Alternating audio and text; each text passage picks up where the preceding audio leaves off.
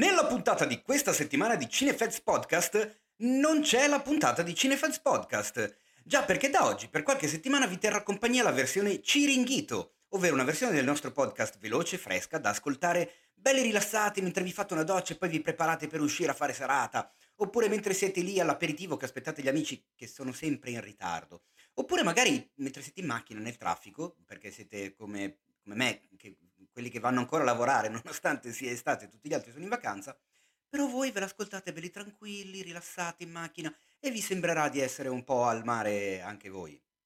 Magari no, però noi ci proviamo insomma. Ciao a tutti! Io sono Teo Yusufiano, sono il direttore editoriale di cinefx.it. Oggi in studio con me non ci sono degli agguerriti colleghi perché sono qui da solo ma in realtà ci saranno un sacco di molte piccole ospitate, un sacco di molte già non si può sentire, devo rifare tutto dall'inizio. Cosa?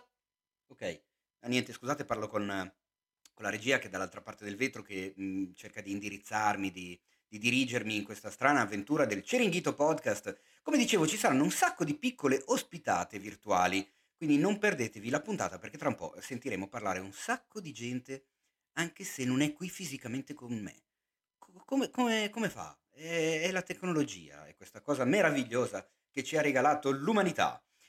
Prima di iniziare con la puntatina del Ciringhito Podcast, volevo ringraziare i nostri sponsor, ovvero i Patreon, gli amici di cinefx.it. Chi sono? Sono dei pazzi furibondi, pieni di amore e di affetto da regalare e donare nei- a noi eh, nei nostri confronti, ovvero non, non me, non parlo col plurale maiestatis, anche perché sono anni che me lo date, nonostante io sia sempre stato da solo dietro i social, ma chi se ne frega, questa è un'altra storia, ve la racconterò un'altra volta.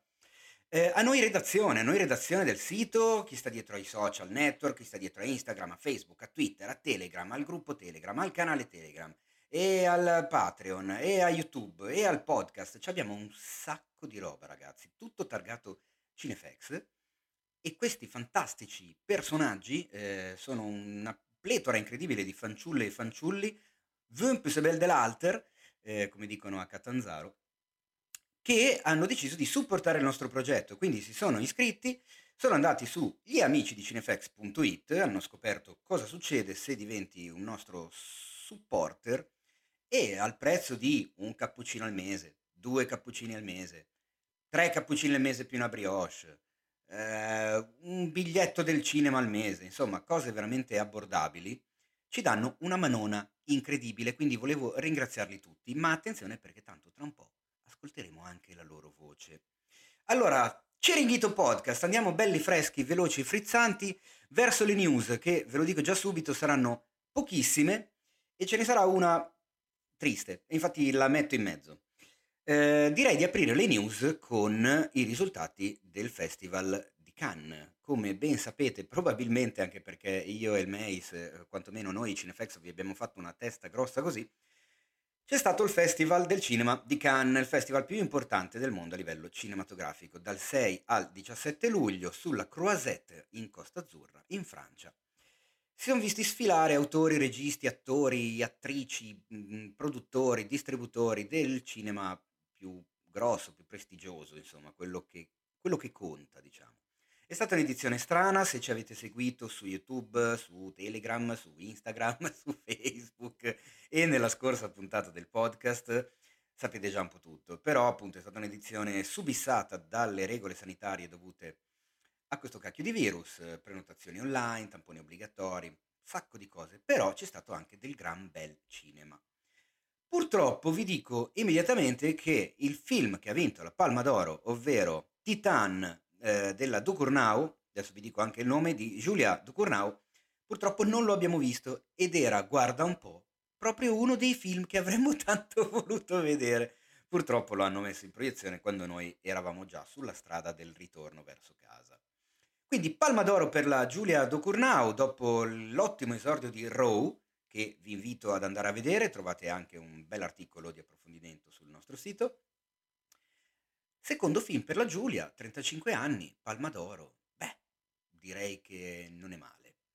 Il Grand Prix di Cannes è andato a due film ex equo, uno è A Hero di Asghar Farhadi, guarda un po' un altro dei film che avremmo tanto voluto vedere, a primerito con compartimento numero 6 di Uo Kosmanen. Il premio alla regia se lo è preso Leo Scarax per Annette. Trovate la mia recensione entusiasta su cinefx.it.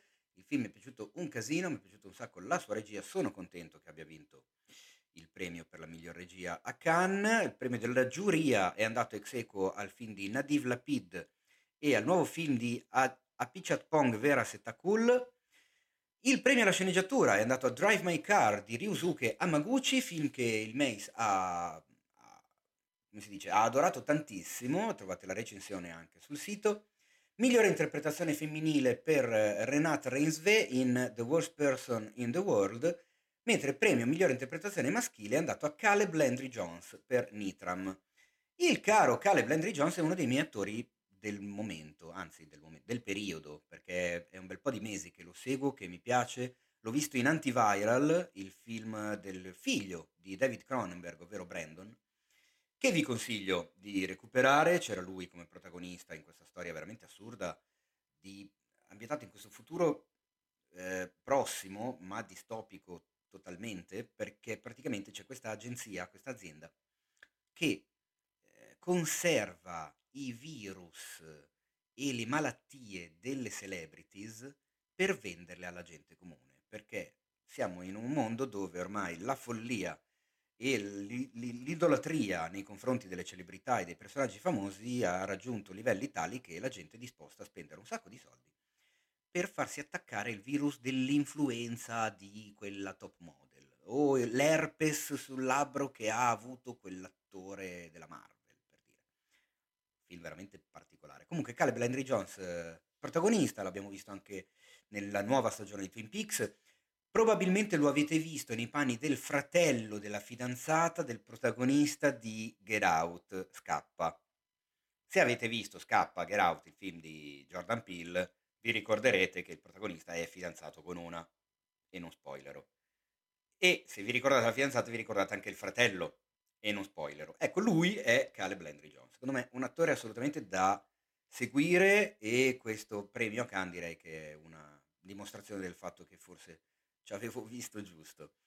Eh, Uncertain Regard ha vinto il film di Kira Kovalenko, che purtroppo non abbiamo visto, mentre il premio della giuria è andato a Die große Freiheit, io non so, sono veramente una capra col tedesco, più che in, con tutte le altre lingue, lo dico in inglese Great Freedom di Sebastian Meise, recensito sempre anche dal Maze. Quindi insomma il si è beccato un sacco di film che, che sono stati premiati eh, in qualche modo.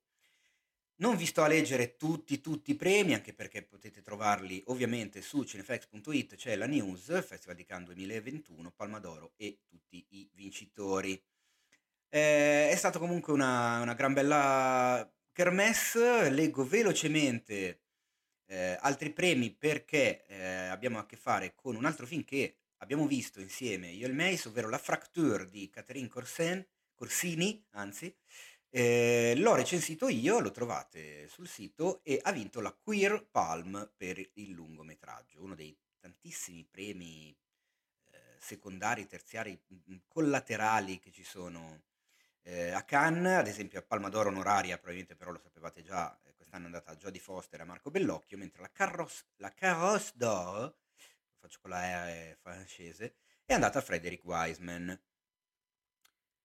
Quindi diciamo che Cannes 2021 ce lo siamo tramortito, speriamo che l'edizione 2022 torni in pompa magna come era prima di questo maledettissimo virus che sta veramente esagerando, diciamocelo, dai, stai esagerando, eh? non ci sono mezze misure per dirlo. Eh, e andiamo quindi verso le cose tristi, perché lo sapete già, immagino, nel caso non lo sappiate già, sono io a darvi la brutta notizia, perché l'attore italiano 44enne, libero De Rienzo, ci ha abbandonati. Nato a Napoli nel 1977, eh, ve lo ricorderete forse, credo sia ancora oggi la sua interpretazione quella più ricordata, più, più clamorosa. L'interpretazione di Bart, ovvero Bartolomeo Vanzetti in Santa Maradona, il film di Marco Ponti, che tra l'altro ha fatto vincere ad Erienzo il David di Donatello come migliore attore non protagonista. Non solo Mara- Santa Maradona, film degni di notte anche Fort Apache, Smetto quando voglio di Sidney Sibilia, che lo ha fatto conoscere un po' alle persone, diciamo al, al grande pubblico, ecco quello che magari il film italiano non lo considerava più di tanto. E lo abbiamo visto di recente anche nel, nei I Due Papi, il film che è finito pure agli Oscar l'anno scorso con Anthony Hopkins e Jonathan Price. Infarto improvviso, appena 44 anni per Libero di Rienzo, secondo me una faccia da cinema come ne abbiamo poche e un attore che è stato probabilmente, anzi, per il mio modesto parere, sicuramente sfruttato non come avrebbe dovuto essere sfruttato. Era anche uno se ne sbatteva abbastanza dello Star System eh, e delle PR, quindi forse anche per quello che ha lavorato poco non lo sapremo mai. In ogni caso è un enorme dispiacere, anche soprattutto per, pensando alla famiglia, agli amici, alle, alle cose che lascia qui, insomma, lui non c'è più e non potremo più godere del suo talento. Cambiamo letteralmente pagina, passiamo ai premi della TV perché sono arrivate le nomination degli Emmy Awards 2021, ovvero il premio della televisione più importante in assoluto, è l'edizione numero 73 che si terrà a Los Angeles il 19 settembre al Microsoft Theater, però le nomination le hanno già assegnate ed è venuto giù un delirio, nel senso che HBO e HBO Max, insomma, tutti insieme, ma tanto sempre quello è, cioè HBO non c'è Warner, in HBO Max sì, però voglio dire, non facciamo le differenze in casa, perché se no non ne usciamo più. Comunque, dicevo, HBO ha portato a casa 130 nomination, che è qualcosa di spaventoso. Più di Netflix, perché Netflix ne ha eh, ottenute 129. Cioè, secondo me qualcuno qui lo ha fatto apposta. A un certo punto si sono messi a contarle e hanno detto no, non diamo il record a Netflix, facciamo vincere HBO di una nomination e basta. Disney più 71 nomination, che comunque non è male, anche perché, come ben sapete, Disney più di prodotti nuovi ne ha molti meno rispetto a HBO Max e a Netflix. Eh, quindi, insomma, non è così scontato eh, che le cose vadano come devono andare. Vedremo chi vincerà, ci sono una marea di, eh, di serie, di attori, di attrici e tutto quanto. Vedremo che cosa succederà a settembre, direi che manca ancora un sacco di tempo. Nel frattempo mi potete dire se eh, sto dicendo una cagata, perché mi sono accorto adesso che le nomination le avevamo già dette nella settimana scorsa, nella puntata scorsa. Ma perché il Ciringhito Podcast è così, ragazzi? Ciringhito, cocktail, piedi nella sabbia, musica lounge, lo-fi, house, deep, tutta quella roba lì che sui tucci, tucci, tucci, tucci di sottofondo e io me ne sono andato a male e vi ho detto una cosa che vi avevamo già detto settimana scorsa. Cioè tu pensa come sto messo, voglio fare le cose da solo e poi faccio queste figure qua. Ma chi non aveva ascoltato la puntata di settimana scorsa intanto sa quante nomination ha preso HBO Max e Netflix. Chi invece l'ha ascoltata si è fatto 5 minuti di grosse e grasse risate eh, su di me, pensando a, a quanto sia pirla ad aver fatto una roba del genere. Ma direi di andare avanti perché altrimenti questa puntata del Ciringhito Podcast diventa lunga come le puntate eh, normali e non ha più senso fare un podcast diverso se poi alla fine lei stessa o no. Eh, regia, cosa faccia? Vado avanti o la ripeto? Questa cosa degli Emmy, guarda che è veramente imbarazzante. Cioè ne ho parlato settimana scorsa con Paolo, ma si può che non me lo ricordavo. Vabbè, e niente ragazzi, eh, dovete tenermi così come sono, eh, non, non mi si può cambiare purtroppo, ormai ho una certa età e quindi, insomma, se non siete soddisfatti verrete rimborsati dalla simpatica signorina all'ingresso. Ma andiamo avanti perché il Ciringhito Podcast prevede un sacco di consigli per il film da guardarvi questa settimana. E quando dico un sacco, intendo veramente un sacco.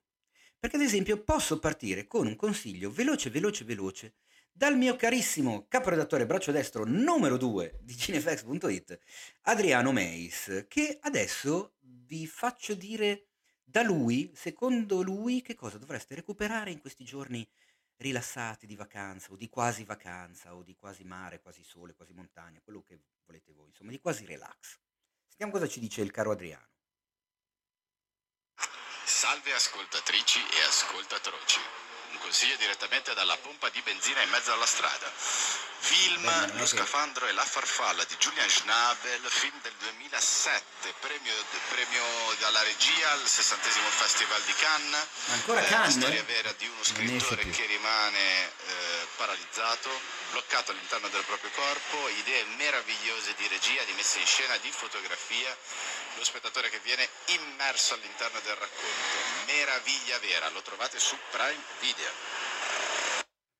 Beh, fantastico. Il nostro Mace che ci ha consigliato lo scafandro e la farfalla, più che della pompa di benzina sembravi dentro dei lavori in corso, proprio in pieno svolgimento. Ma va bene, segnatevi questo consiglio, ma a questo punto vi direi di tenervi da parte carta e penna o un telefono o un qualcosa per scrivere perché i consigli vanno avanti, ragazzi. E siccome face- faremo un po' e un po', mi piacerebbe farvi sentire che cosa vi consiglia il nostro caro amico Luca Orusa che è uno degli amici di cinefx.it, che è presente nel gruppone Telegram, dove succede la qualunque 24 ore su 24, e sentiamo cosa vi consiglia Luca. Ciao Teo, ciao Paolo. Non, cinematografico per l'estate è Zombie contro Zombie o One Cut ah. of the Dead, che è un film del 2017 e, mm, appunto a tema zombie, ma mm, tema zombie in maniera molto particolare. Eh, di base narra di una troupe che sta girando un film di zombie che viene attaccata dagli zombie. E, mm, però diciamo che il film saprà sorprendervi notevolmente durante tutta la sua durata. Per cui vi consiglio davvero di recuperarvelo. A presto, ciao. Perfetto, abbiamo anche sentito il consiglio di Luca e io comunque vi, vi dico di segnarveli questi film perché sono, sono, sono, veramente tanti, perché il Ciringhito podcast è così, tra amici, una chiacchiera, cinema, saltano fuori consigli e uno dice ma chissà che cacchio mi posso vedere questa settimana, ti vedi quella roba lì, oppure ti vedi il film che vi consiglia, vi vedete il film che vi consiglia Lorenza Guerra. Allora, il film che sento di consigliarvi oggi è La Yu di Kwan. Uh, scusate le pronunce, un film del 2001 che parla di una storia di un amore omosessuale con la Cina come sfondo, infatti si interseca anche con la storia. E c'è anche uh, una citazione alle proteste di piazza Tiananmen. È un film molto interessante, secondo me è importante anche sostenere la causa LGBT uh, eh, tramite la diffusione di film.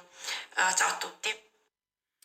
E Lorenza Guerra, una delle nostre più prolifiche e apprezzate redattrici che tiene la rubrica Animali nel cinema, se volete andare a curiosarvela su cinefx.it, ci consiglia quindi Lan Yu di Stanley Kwan, scritto K-W-A-N, così vi segnate il nome per bene. E continua l'alternanza, perché dopo aver sentito un redattore, poi un amico di Cinefx, adesso un'altra redattrice, adesso arriva un altro amico di cinefx.it che è Alessio Pucci con il suo consiglio della settimana. Ciao Teo e ciao ospiti del podcast, tranne Paolo ovviamente. Ma non c'è nessuno, sono da solo. è Tok Tok, una commedia spagnola leggera e divertente che potete trovare su Netflix che parla di sei persone, ognuno effetto da un disturbo sensitivo compulsivo che hanno l'appuntamento alla stessa ora con, uh, con lo stesso dottore, solo che non, pre- non riesce a presentarsi e quindi si inventano praticamente sul momento una terapia di, co- di, di gruppo e ne succedono veramente di ogni, fa molto ridere e vi consiglio anche di vederla magari in compagnia così da fare la conta dei disturbi ossessivi compulsivi che ognuno ha. Termino con venite nel gruppo Telegram e viva per i ribelli. non poteva mancare riferimento ai peli ribelli, una cosa che chi ci ascolta dai tempi del, del, primo lockdown, che ci vedeva anche in video mentre andavamo in diretta con il podcast, probabilmente si ha idea di che cosa stiamo parlando, ecco. Io mi auguro che questi consigli del Ciringhito podcast vi stiano mm, eh, stuzzicando e, e, e, incuriosendo e quindi vado avanti, eh, sempre con l'alternanza, e questa volta ascoltiamo il consiglio di Emanuele Antolini, uno dei nostri redattori più... quelli che si fanno più il mazzo, diciamo. Quando vedete una news sul sito o è di Marco Batelli o è di Emanuele Antolini. Poi siamo anche altri che scriviamo le news sotto il nome redazione, ma sono loro due quelli che si fanno il culo più di tutti, diciamo. Ammettiamo e approfitto anche questo podcast estivo per ringraziarli pubblicamente. Sentiamo il consiglio di Ema.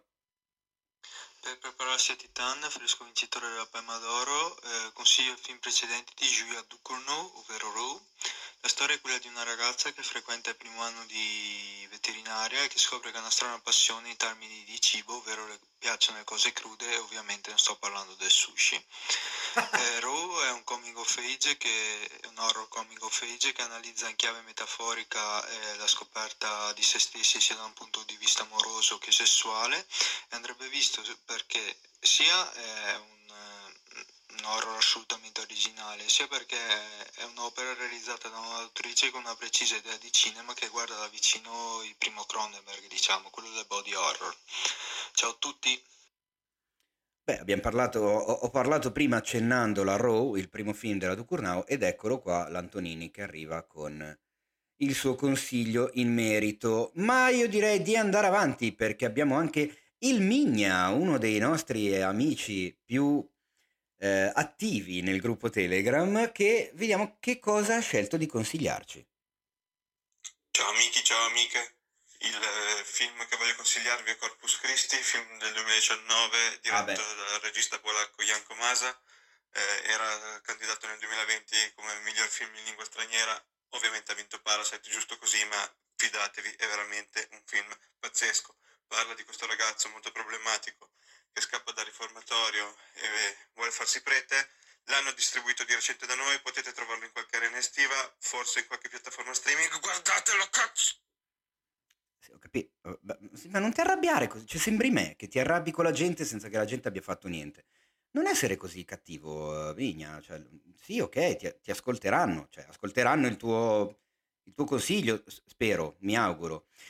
Io intanto vado avanti perché i consigli sono veramente tanti, ragazzi. Questo Ciringhito Podcast offre consigli di, per tutti i gusti. Voi segnateveli, guardateveli, poi magari settimana prossima ci scrivete, ci dite ho seguito il consiglio di Luca, ho seguito il consiglio di Emanuele, oppure ho seguito il consiglio di Marco Batelli. L'ho evocato prima e adesso lo sentiamo parlare. Ciao a tutti, per questa settimana consiglierei la visione del film Non c'è pace tra gli ulivi, diretto da Giuseppe De Santis nel 1950 e disponibile su RaiPlay. Il film è un melodramma ambientato nei paesaggi western, se così si può dire, della sciociaria e affronta anche la tematica delle lotte di classe. Se poi lo vedrete capirete perché. Da sottolineare, secondo me, la recitazione intensa, quasi teatrale degli attori, dei protagonisti, fra cui spiccano Lucia Bosè e Raffallone. Buona visione. Ammazza che professionale il Battelli, cioè anche eh, con una nota sul cast e buona visione alla fine, questi, questi redattori di cinefx.it ragazzi ma spaccano il culo, cioè dai, diciamo la verità. Ma chi, ma dove li trovate? Dove ne trovate altri? E ascoltiamo anche eh, il consiglio invece di un altro degli amici di cineflex.it, ovvero di Davide Brugg, perché non hai il cognome Davide? Non posso nominarti se non hai il cognome, te, me lo dirai la prossima volta. Comunque sei Davide Brugg e nella tua fotina su Telegram sei, credo tu, piccolo, con un costume rosa di peluche. Se non sei tu è tuo figlio, spero. Se non è neanche tuo figlio, non voglio assolutamente sapere chi sia questo bambino. Comunque, ascoltiamo il consiglio cinefilo per il Ciringhito Podcast di Davide. Ciao Teo e ciao a tutti gli altri presenti nel podcast. Che Spero nessuno. siate tutti bene intanto. Sì, sì, e il io, film che volevo sì. consigliare è Vabbè. Non essere cattivo Beh. di Caligari, sfortunatamente ultimo suo film. E per riassumere è un straziante viaggio nelle emozioni di questi protagonisti interpretati da Luca Marinelli e Alessandro Borghi che sono straordinari e che non vedo l'ora di rivedere e veramente da recuperare perché merita tanto.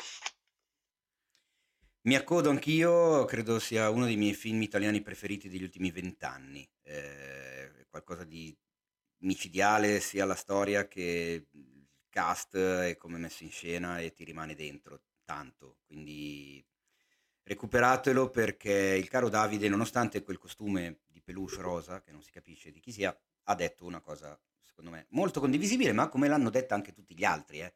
Adesso io mi spendo per non essere cattivo perché ehm, finché ho amato moltissimo. Però anche gli altri non sono da sottovalutare, come probabilmente non è da sottovalutare il consiglio che vi dà invece la redattrice del sito Nadia Pannone, che vi consiglia mio consiglio è Tre donne di Robert Altman del 1977. Altman è un regista famosissimo della New Hollywood, ma probabilmente Tre donne è uno dei suoi film meno celebri. Credo sia un peccato perché si tratta di un film veramente molto potente che parla attraverso le immagini e attraverso i simboli simboli molto criptici, difficili da interpretare, ma proprio per questo intriganti e che sicuramente vi lasceranno con mille dubbi dopo la visione. Inoltre c'è una componente onirica molto predominante e soprattutto inquietante.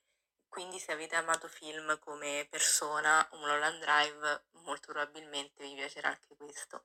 Ciao a tutti. E non vedo come potrebbe non piacere un film di Robert Altman, perché ragazzi, Altman è da recuperare in toto, ma proprio in toto, tutta la filmografia. Voi mettete lì, guardate la filmografia di Altman e vi vedete tutti i film uno dopo l'altro. Ma sentiamo invece il consiglio di un altro dei nostri amici di Cinefx.it che è Simone Tozzo. E tra l'altro, no, oddio, non lo so, sentiamo cosa ci consiglia. Ciao, sono Simone Unguni e sono qui per accogliere l'appello del Sommo Teo. Sei stanco dei soliti film di zombie? in cui gente spara a bestie con ignoranza incredibile e senza troppo senso. Eh, Volevo parlarti di Alive, un film coreano del 2020 che riesce a restituire l'ansia di come sarebbe un'apocalisse vista da una persona comune. Non sto parlando di un capolavoro assoluto, ma di un prodotto che mi ha tenuto incollato al divano, ricordandomi molto per sensazioni e atmosfere, Train to Busan, disponibile ora su Netflix. Io me do, arigato. Bene, e anche Alive è arrivato nei consigli. Train to Busan, visto che lo ha nominato, ve lo butto io come consiglio. Se ancora non l'avete visto, andatevelo a recuperare perché è filmone. Ma io lo so che voi volete sentire certe voci. Io lo so che voi volete sentire certe voci di alcune persone che magari non sentite da molto, che comunque vi mancano all'interno del podcast, i nostri ospiti fissi o, o, o quasi fissi, o se, i nostri ospiti eh, semovibili, ehm, costruibili, tipo, tipo Lego. Noi abbiamo gli ospiti tipo, che sono fatti di pezzettini, ogni tanto ne mettiamo insieme uno e lo facciamo parlare. Ma in questo caso non c'è bisogno, credo, di presentazioni per la prossima voce, che sentirete che sta per darvi anche lei, anzi anche lui, un consiglio di visione. Ciao amiche, ciao amici, mi sentite un po' veloce perché ho poco tempo, quindi vi parlerò di questo film incredibile che si chiama L'amore molesto Aspetta, Henry, cioè io ti ho chiesto un vocale dove mi recensisci un film, non un vocale velocizzato dove mi recensisci un film. Ma che cazzo vuol dire? Ma così stai facendo come le storie tese a Sanremo quando gli hanno chiesto la versione da un minuto e loro hanno velocizzato la canzone per farcela stare in un minuto. Ma non funziona così. Altrimenti lo facevano tutti. Vabbè, e niente, vi dovete sentire Enrico Trebuzio in versione Chipmunks. non lo so, fa... a me fa molto ridere sta cosa. Perché l'hai fatta così Enrico? Adesso me lo devi spiegare.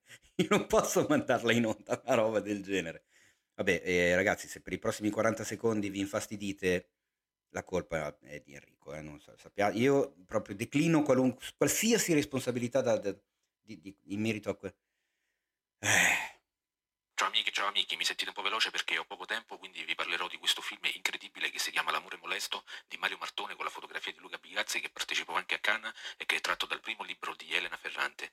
Ve ne parlo perché è una perla persa nel tempo che nessuno si ricorda, ma è un film bellissimo che parla di una donna che riscopre il suo passato dopo la morte della madre, ma lo fa come se fosse un noir, è scritto e girato come se fosse un thriller ed è bellissimo ambientato in una Napoli mai così realistica perché non c'è la pizza, non c'è il mandolino, non c'è la camorra, non ci sono i soliti stereotipi stereotipi, è una città viva che pulsa, eh, piena di suoni, piena di carne, di passione, di vita, è un film consigliatissimo da recuperare e da non farsi mancare se vi fate chiamare cinefili. Automineric. Eh, cioè, ci hai infilato anche l'insulto finale. Non contento di avermi buggerato con la velocizzazione del messaggio, hai anche dato degli ignoranti a tutti i nostri ascoltatori. Guarda, io Enrico non ti, non ti chiamo più, Guarda, ho deciso, eh, non, veramente, cioè, ma che tristezza, ma come si fa a fare una roba del genere? Io non, non ho parole. Andiamo avanti perché, eh, incredibilmente, voi direte, beh, ma adesso sono finiti. No, non sono finiti, perché questo è il Ciringhito Podcast, ragazzi, quindi è una roba velocina, una roba così fresca, leggera, in mezzo agli amici che se ne sbattono di, di, dei lavori, delle cose da fare e che palle. E quindi niente, si va avanti. Adesso sentiamo il consiglio del nostro caro amico Fabio CKC che è un altro degli amici di Cinefact.it. Come vedete sul gruppo Telegram degli amici c'è pieno di gente cinefila. È pieno di gente che vi consiglia film, che si guarda film, che parla di film che li sogna pure. Sentiamo cosa ci consiglia Fabio. Il mio consiglio per il podcast è Acqua e sapone di Carlo Verdone, l'anno è il 1983 la storia di come un bidello per poter racimolare due soldi in più si finge sacerdote per dare ripetizioni a una ragazzina baby modella. Colonna sonora top degli stadio, Carlo Verdone secondo me in uno dei, dei suoi film più belli, ambientazioni fighissime, tutto molto bello come direbbe Pizzul. Bella. Beh, Ver- Carlo Verdone e i film dei primi anni Ottanta direi che sono un connubio assolutamente imperdibile se volete vedervi un bel film italiano, ridere, ridere ma anche riflettere, come mi ha detto qualcuna su Twitter, piccata dalle mie critiche, ma non voglio entrare in polemica perché volevo lanciare eh, il consiglio di un'altra delle voci che voi tanto bene conoscete e eh, a differenza degli altri io quest'oggi l'ho sentito perché mi ha mandato un messaggio di accompagnamento molto particolare, quindi me lo sono spoilerato. E comunque riconoscerete benissimo anche anche voi subito di chi si tratta.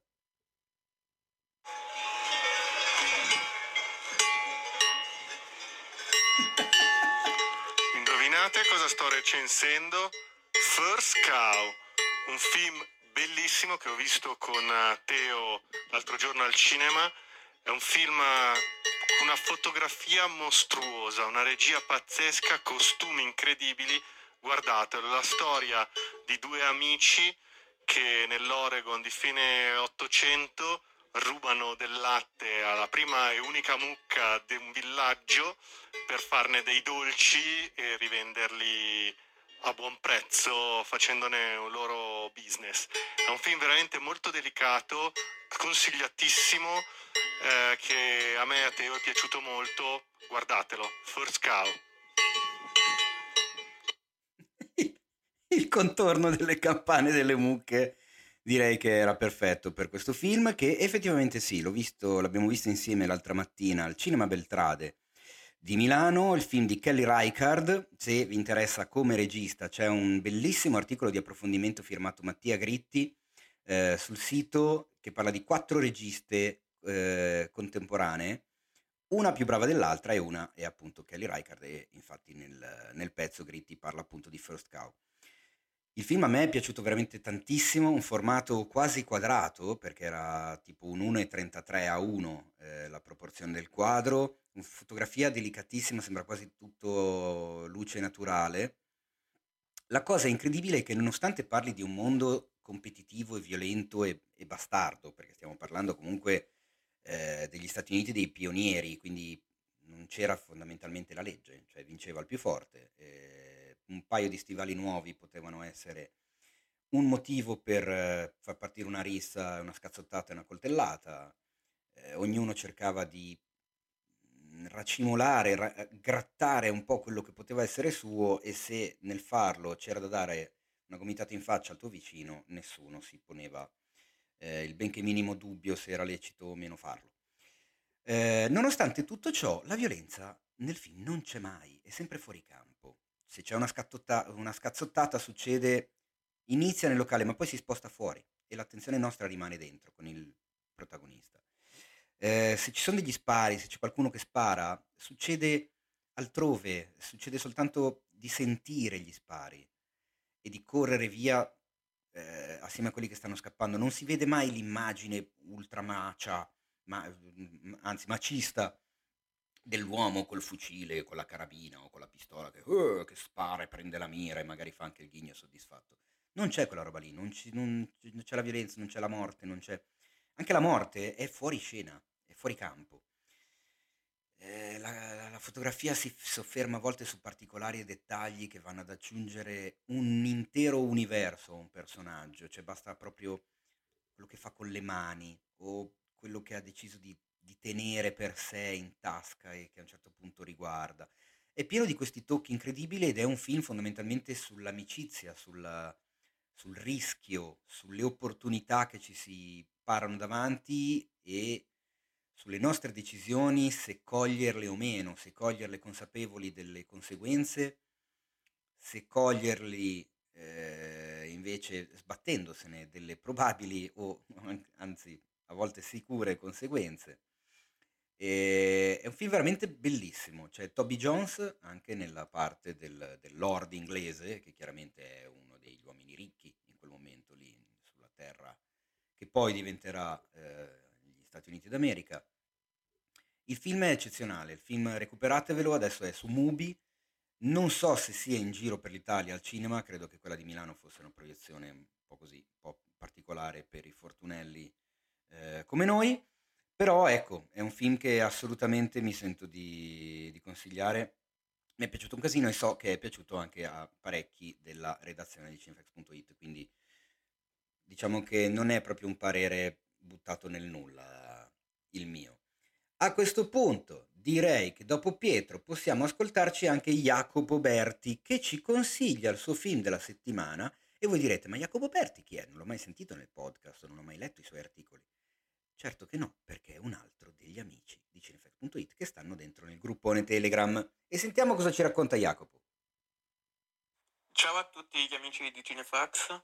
Volevo consigliarvi un film che trovate su Mubi, si chiama Shiva Baby ed è una commedia drammatica ambientata durante un funerale ebraico, costruita però come se fosse quasi un horror, con una tensione palpabile in ogni secondo in cui la protagonista viene continuamente assediata dai suoi parenti e dagli amici di famiglia e si trova a dover gestire infinite situazioni da cui farà molta fatica ad uscire. E sembra molto interessante. Attenzione, anche Mubi eh, sale a due consigli eh, per adesso, vedremo i prossimi. Io invece vado avanti e voglio ascoltare il consiglio di Alessandro Veronesi, che è uno dei nostri Patreon più, eh, più, più, su, più supportanti. Cioè, proprio questo ragazzo ci vuole un bene della Madonna, è proprio amore per noi e noi cerchiamo di, in qualche modo, di, sempre di, di, di, boh, ripagarlo del, di quello che ci sta dimostrando, ma sentiamo che cosa ci consiglia, perché poi magari ci consiglia una cazzata. Non credo, eh, conoscendolo un po' Alessandro, però vediamo. Ciao a tutti amici di Cinefx, stasera voglio consigliarvi A Bittersweet Life, film di Kim ah. Ji-won che forse ricorderete per A Tales of Two Sister. È un gangster movie, un thriller dalla forte componente action, che sembra voler parlare del confronto tra due gang rivali, ma in realtà va a parlare e a portare termini qua la giovinezza, l'anzianità e dell'eterno confronto, lotta, attrazione e repulsione che vi è tra questi due poli. Potete trovarlo su Prime Video. Ecco, e Alessandro infatti dopo mi ha anche aggiunto, quelli della chat mi odieranno visto che è almeno la terza volta che lo consiglio e infatti mi ricordavo di averlo letto scritto da lui eh, in altre occasioni, vedo, mi sa che ci tiene molto a questo film, quindi segnatevelo e se, insomma, se lo guardate molto probabilmente lo fate contento. Eh, dire siamo quasi alla fine eh, con i consigli, ma non sono ancora finiti perché sentirete un'altra voce a voi molto cara che vi consiglia non ho idea di cosa e ho anche un po' paura a far partire l'audio, devo essere sincero. Notte del giudizio per sempre. Mi è piaciuto. Insieme al primo capitolo, devo, devo essere sincero, sono quelli che mi sono piaciuti di più. Um, cambia completamente il concetto di purga. Non basta la notte del giudizio, non basta solamente una notte per sfogarsi. Uh, gruppi rivoluzionari, così si definiscono, ma sono dei nazisti che vogliono assolutamente far diventare lo Stato americano puro e uh, ripulirlo da quella che loro chiamano feccia, decidono di uh, amplificare ancora di più e proseguire, prorogare quella che è la notte del giudizio per sempre, quindi continuare a sfogarsi per sempre finché non ripuliscono lo Stato americano.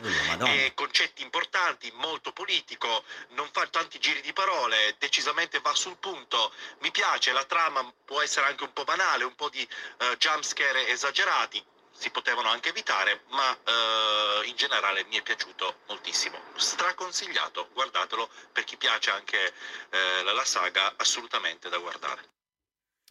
E il nostro vignettista youtuber macedone preferito, anche, anche, perché quanti ce ne saranno di vignettisti youtuber macedoni? Nessuno, c'è solo lui, quindi non è che possiamo avere chissà che... Pre- Se ce ne fosse un altro probabilmente Boban sarebbe il mio secondo preferito tra i vignettisti youtuber macedoni, ma gli voglio tanto bene a Boban e lui sa che scherzo. Non è vero, non sto scherzando, ma voi non andateglielo a dire. Ma eh, siamo quasi addirittura d'arrivo perché mancano soltanto due consigli, ma attenzione, me li sono tenuti alla fine perché il primo è della nostra amica Rita, anche lei amica di cinefx.it e l'ultimo ve lo lascio in caldo ovviamente per ultimo. Intanto sentiamo Rita che film vi consiglia di recuperare questa settimana al Ciringhito Podcast.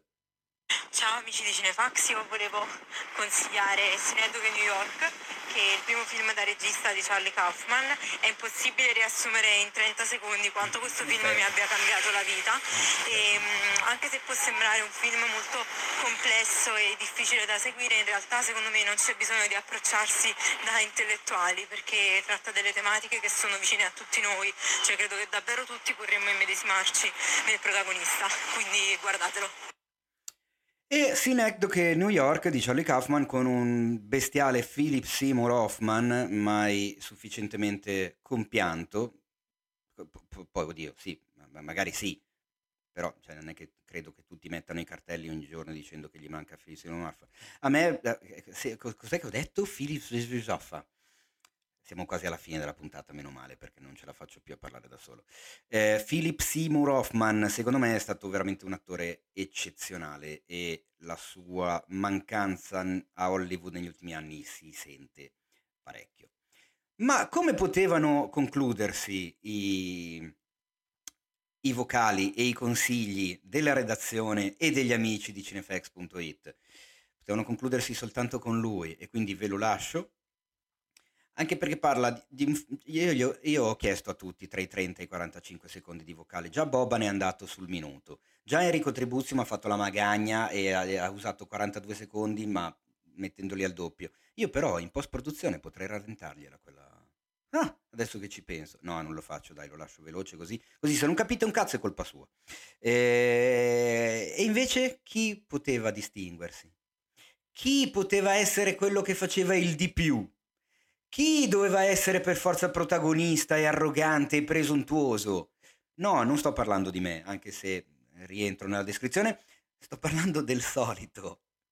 Paolo Cellammare. Boss Level di Joe Carnahan è un nuovissimo film action da poco approdato su Prime Video. Vede Frank Grillo interpretare Roy, questo personaggio catapultato nel solito loop temporale action, e il film Diciamo che questo è un po' l'anno dei, dei time loop, abbiamo visto già Palm Springs, abbiamo visto anche altri film del genere, però in questo caso si tratta di un super action a tema videogame, già il titolo Boss Level dovrebbe farvi insomma immaginare di cosa si tratta. Eh, e già nei titoli di testa lo stile tipo pixelato, stile vecchi videogame 8 bit eh, diciamo dichiara subito eh, quello che si vuole raggiungere. Infatti per alcune cose ricorda Crank eh, non so se mm. vi ricordate il divertentissimo action eh, con Jason Statham. Eh, in questo caso Frank Grillo si trova a dover affrontare questo time loop senza sapere il perché e nella storia cerca di scoprire eh, come uscire dal time loop e perché ci è finito. Uh, a differenza di molti degli altri film sui time loop, in boss level c'è una spiegazione al time loop, c'è una sorta di spiegazione tecnologica eh, che è tanto debole quanto comunque affascinante perché è una cosa nuova che non si era già vista. Eh, le scene action sono, la fanno da padrone, sono la cosa preponderante sono molto divertenti. Eh, I comprimari anche sono, insomma, ci sono personaggi eh, interpretati da, insomma, da un cast di rilievo, in primis il cattivo della situazione è Mel Gibson, eh, poi c'è Naomi Watts che interpreta la moglie di, eh, di Roy, la moglie di Frank Grillo, e c'è anche, mm, eh, c'è anche Annabelle Wallis che ricorderete da ad esempio Peaky Blinders e il mitico Ken Jong, il, l'asiatico insomma divertentissimo comico che è reso famoso da, mm, da, Una notte da leoni. Il film è molto divertente, ha, ha delle svolte diciamo inaspettate, specialmente verso il finale e, e, e, Frank Grillo devo dire che dà prova di, insomma, di riuscire a reggere un film da protagonista, eh, ha il giusto carisma, non è eccessivamente, diciamo, ehm, stereotipato, ma riesce comunque a, a, reggere la scena praticamente da solo. Il film è divertente, non è un capolavoro, non è un film di quelli che ridefiniscono il genere, però ha, delle, ha dei tocchi originali simpatici che lo rendono valido, una valida scelta. Quindi questo era Boss Level che trovate su Prime Video e ciao, alla prossima. Ecco, allora io mm, mi auguro vi sia piaciuto questo intervento fiume di Paolo, al quale avevo chiesto semplicemente appunto dai circa massimo 45 secondi di audio e lui ha voluto fare quello che fa il figo rispetto a tutti e gli ho detto guarda che comunque cioè, gli altri me l'hai mandato un po' lungo e lui mi ha risposto così. Dubito che nessun altro te lo faccia più corto del mio. Non mi prendere in giro che nessuno te lo farà di 45 secondi, è impossibile. Hai capito Paolo? Io ti ho mandato per ultimo apposta. Perché dopo una valanga di gente che lo ha fatto da 30-45 secondi e soltanto un paio di casi che hanno sforato, così impari, eh? Sei andato in onda tu che dici impossibile che qualcuno lo abbia fatto più corto del mio. Invece sì, invece era possibilissimo, perché sei sempre quello che deve fare che deve strabordare anche quando non sei presente, ma io ti voglio un sacco di bene e ti dimostro che ti voglio bene dicendo Star Trek. Così a caso, niente, non vuol dire niente, potevo anche evitarlo, però in questo modo questa cosa del fatto di nominare Star Trek almeno una volta a puntata la portiamo avanti. Boss Level comunque su Prime Video l'ho visto anch'io, eh, mi ha divertito, forse credo che mi sia piaciuto meno di quanto sia piaciuto a Paolo, perché l'ho trovato un po' stupidino, nel senso sì, ok, va bene il gioco del, del time loop, ma una certa eh, diventa un po' tanto pesante come, come cosa, cioè la, la ridondanza del, del, momento esagera e appesantisce un po' il tutto quando fino a quel momento il film invece era bello fresco, divertente e appunto ed effettivamente Frank Grillo per questo tipo di ruolo anche io non, non gli davo molto come protagonista assoluto di un film, in realtà lo regge bene sulle sue spalle, ha la giusta faccia da, come si dice, da canaglia, da guascone, da... c'è un modo per definirlo, adesso non mi viene in mente, non c'è nessuno che mi possa aiutare, voi siete lì che mi ascoltate in differita, io sono qua da solo. Comunque vabbè, eh, la, faccia da schiaffi, non so come dire, cioè, ecco, quel, quella roba lì. Boss level, se volete andare a, boh, così, spegnere il cervello. Il, è, un, è uno dei classici film di quando uno dice voglio spegnere il cervello per un paio d'ore. Qua lo spegnete per un'ora e mezza, non per due ore. Però ecco, magari non, vi, non, vi, non ve lo spegnete andando a guardare tipo Michael Bay o Zack Snyder. Cioè, senso, sì, è sempre spento, però ecco c'è un, un'idea, almeno qualcosina che vale la pena, che dopo un'ora e mezza col cervello spento, quando lo riaccendete, comunque vi è rimasto qualcosa, anche se era spento. Eh? Invece di là, se lo spegnete, lo spegnete punto, cioè lo accendete e non vi ricordate neanche più come si fa ad accendere. Il problema grosso è quello lì. Ma andiamo avanti con la nostra puntata del Ciringhito podcast di Cinefx, la versione estiva, bella fresca e divertente e rilassante. E perché vi posso dire al volo, perché non ve ne parlo, anche perché sono da soli, a chi gliene frega qualcosa della mia eh, opinione su un qualcosa e basta. È bello quando si è in gruppo, si può discutere. Vi posso dire che ultimamente come trailer eh, di interessante è uscito il trailer di Jackass Forever, ovvero l'ennesimo film che vede protagonisti quei pazzi scatenati della trasmissione Jackass che andava in onda su MTV, non so se qualcuno di voi se la ricorda, i più grandicelli probabilmente se la ricordano, con Johnny Knoxville e Steve O. E il trailer chiaramente è esattamente tutto quello che vi aspettavate dal trailer del nuovo film di Jackass proprio senza, senza sor- oddio sì, con un paio di sorprese, recuperatelo. Poi è uscito incredibilmente il primo trailer dell'attesissimo The Last Duel, cioè ovvero l'ultimo duello, che è il nuovo film di Ridley Scott. Cosa curiosa, il primo film di eh, Ridley Scott era I duellanti. Quindi il fatto che adesso faccia come film The Last Duel, c'è anche la parola last, secondo me Ridley Scott, il 2022 lo farà in pensione. No, non volevo dire, io eh, quella roba là la dico soltanto di Clint Eastwood, non lo dico degli altri. No, perché non mi piace che... No, ma Clint eh, lo faccio perché lo amo, cioè lo faccio così, gli allungo la vita. Ridley, sai che non è che mi... ultimamente... Vabbè, eh, comunque, The Last Duel è uscito il nuovo trailer, filmone incredibile eh, sulla... ambientato nella Francia del XIV secolo e il cast vede Gentucolo a tipo Adam Driver, Ben Affleck, Matt Damon e Jodie Comer. Ben Affleck e Matt Damon che continuano, tornano a fare coppia come quando erano piccoli. E poi l'ultimo trailer di cui vi parlo questa settimana al volo, senza parlarne, senza approfondirlo, anche perché non è ancora uscita la, la sinossi, quindi non si sa bene di che cosa parli, però è il nuovo film di James Wan, ovvero lo conoscete benissimo, regista e produttore horror tra i più famosi, eccetera.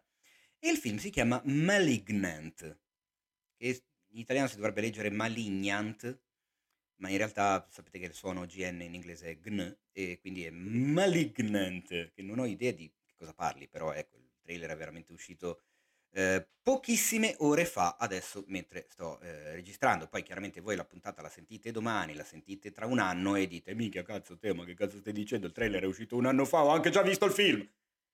Ho capito, ma la puntata è registrata, cioè prima o poi le cose capitano, succedono, passano e vanno avanti senza che, aspetti, che aspettino me. Ma attenzione perché c'è una sorpresina, questo Cinefx versione Ciringhito vuole lasciarvi con... vuole riprendere anzi una vecchia rubrica che so che avevate gradito molto e che avevamo lasciato in sospeso. Invece per quest'estate, sotto l'ombrellone, un po' come fanno tutti gli altri, anche i vari giornali, riviste, magazine, telegiornali e quant'altro, vi consigliamo un libro da portarvi da leggere sotto l'ombrellone, ovviamente che parli di cinema. In questo caso è un film di cui ho già parlato più volte, lo trovate anche nel doppio articolo eh, I libri sul cinema da non perdere, eh, che trovate su cinefx.it, ci sono due articoli in merito con un'ottantina di consigli, quindi credo che vi possiate sbizzarrire, ma oggi parliamo di In un batter d'occhi, una prospettiva sul montaggio cinematografico nell'era digitale. L'autore è Walter Murch, o Murk, che dir si voglia, che tra le altre cose è uno che ha montato eh, Fra- eh, Apocalypse Now di Francis Ford Coppola, che i più fedeli tra di voi sapranno che è uno dei film che amo di più in assoluto. Uno dei miei tatuaggi sul braccio cinema è dedicato proprio a quello. Non solo, ha vinto anche il doppio Oscar assurdo per il montaggio eh, e il montaggio sonoro de Il paziente inglese, in questo libro quest- il caro Walter ci racconta veramente la qualunque, nel senso che lui ha una teoria, perché chiaramente il libro si pone l'obiettivo di spiegare in maniera tecnica, in maniera psicologica, come mai funzionano gli stacchi di montaggio. Perché è una cosa che noi diamo per palese, ma se ci riflettete un attimo, il montaggio è la cosa meno naturale in assoluto di un film. Ma per noi ormai è normale. Cioè nel film abbiamo la scenografia, i costumi, la fotografia, l'interpretazione, le musiche, i suoni. Sono tutte cose che troviamo anche nella vita reale, che quando ci guardiamo intorno, è chiaro che non c'è nessuno che ci ha scenografato il salotto, però per capirci, eh, noi quando ci guardiamo intorno possiamo dividere il mondo in inquadrature. Però non montiamo mai, non effettuiamo il lavoro del montaggio, a meno che uno non guardi una scena, poi chiuda gli occhi, si gira di 180 gradi e li riapre, ma quello lì vuol dire barare e a noi quelli che fanno queste cose non piace. Ma a noi chi? Cosa stai dicendo Teo? Non lo so. Eh, comunque dicevo, il montaggio è una cosa strana perché uno vede sullo schermo qualcosa e poi c'è un salto e ne vede un'altra, poi c'è un salto e ne vede un'altra ancora. Questa cosa per i primissimi spettatori cinematografici da capire era molto difficile, ma in realtà pare che sia stata accettata nella maniera abbastanza veloce, cioè non ci hanno messo tanto a capire che cosa fosse il montaggio. Eppure a pensarci è una cosa complicata perché è completamente innaturale. Nel libro quindi Moore che vuole andare ad analizzare la questione come mai funzionano gli stacchi di montaggio e chiaramente ci offre il suo punto di vista da professionista e da uomo che ne ha viste di ogni sul montaggio stesso, partendo da quando c'era il montaggio analogico con, eh, con le bobine di pellicola, dove lui diceva che lui scrive che stava in piedi per passare da una bobina all'altra, muoverla con le mani, era un qualcosa di fisico, sembrava, gli sembrava di danzare. E poi chiaramente si è visto tutto il passaggio all'arrivo del montaggio non, non lineare, quindi, quindi, digitale, Avid e tutti gli altri sistemi di montaggio che sono arrivati dopo, dove invece stai seduto col computer, con il mouse e a quanto pare il, il caro montatore di Apocalypse Now si diverte molto meno in digitale che in analogico. Però questi non sono problemi nostri, questo è il consiglio del libro da portarvi sotto l'ombrellone Eh, non è lunghissimo, quindi ve lo leggete veramente in poco tempo. Lo trovate su Amazon e se volete appunto andatevi a recuperare il doppio articolo sui libri sul cinema da non perdere che trovate su cinefx.it e con il consiglio eh, letterario cinematografico si chiude la prima puntata del Ciringhito podcast di cinefx.it, una versione freschina, cortina, mh, mm, giovane no perché ci sono io a presentare e ormai non sono più giovane da quando c'era la lira, eh, però ecco una cosa così per non abbandonarvi, per farvi sentire sempre un po' a nostro modo in nostra compagnia, nonostante tutti vadano in vacanza tranne il sottoscritto che quest'anno non ci va perché deve affrontare un paio di cose che improvvisamente sono diventate fantastiche. Se un, avete ascoltato le puntate di un mesetto, un mesetto e mezzo fa mi avrete sentito probabilmente molto depresso. In questo momento sono completamente dalla parte opposta dello spettro delle emozioni umane quindi tranquilli, quelli che mi hanno voluto bene in questo periodo, spero me ne continuino a volere, però ecco, grazie per i messaggi. Se volete mandatemeli lo stesso, però sto bene. E non sto bene per modo di dire, raga. Sto veramente benerrimo. E una delle dimostrazioni del fatto che stia bene è questo Ciringhito Podcast che ho fatto tutto da solo, incredibile. Non so neanche io come cacchio ci sia riuscito, ma me lo sono portato a casa. Spero vi sia piaciuto. Fatemi sapere cosa ne pensate del format nuovo estivo, che tanto tra un po' finirà. Eh, adesso finisce l'estate, poi ritorna Paolo, ritorniamo in studio. E ci sono un sacco di novità che voi non avete idea. Voi, Madonna, non avete idea di che cosa vi aspetta per la stagione prossima. Perché siamo qua con tutte le armi in canna pronti a sparare dei colpi che voi non vi immaginate nemmeno. Vi ricordo che potete seguire cinefax.it ovviamente sul sito e poi anche su Facebook e poi anche su Instagram e su Twitter e su Telegram che c'è sia il canale che il gruppo, ma il gruppo è riservato ai nostri supporter. Per sapere come fare per entrare nel gruppo andate su www.gliamici.cinefax.it e scoprite tutto quanto. Ovviamente Cinefax è anche podcast, ma questo lo avete appena sentito, quindi non c'è bisogno di ricordarvelo ma c'è bisogno di ricordarlo ai vostri amici, a tutti i vostri conoscenti che ancora non lo conoscono. Fateglielo conoscere voi e vedrete che vi vorranno ancora più bene di quanto ve ne vogliano oggi perché gli avrete fatto scoprire la loro nuova cosa preferita. Da Teo Yusufian, detto il Teino, eh, è tutto per questa settimana. Prima puntata del Ciringhito Podcast, ce la siamo portata a casa. Alla prossima. Buone vacanze, buon tutto, vi voglio bene. Ciao ne!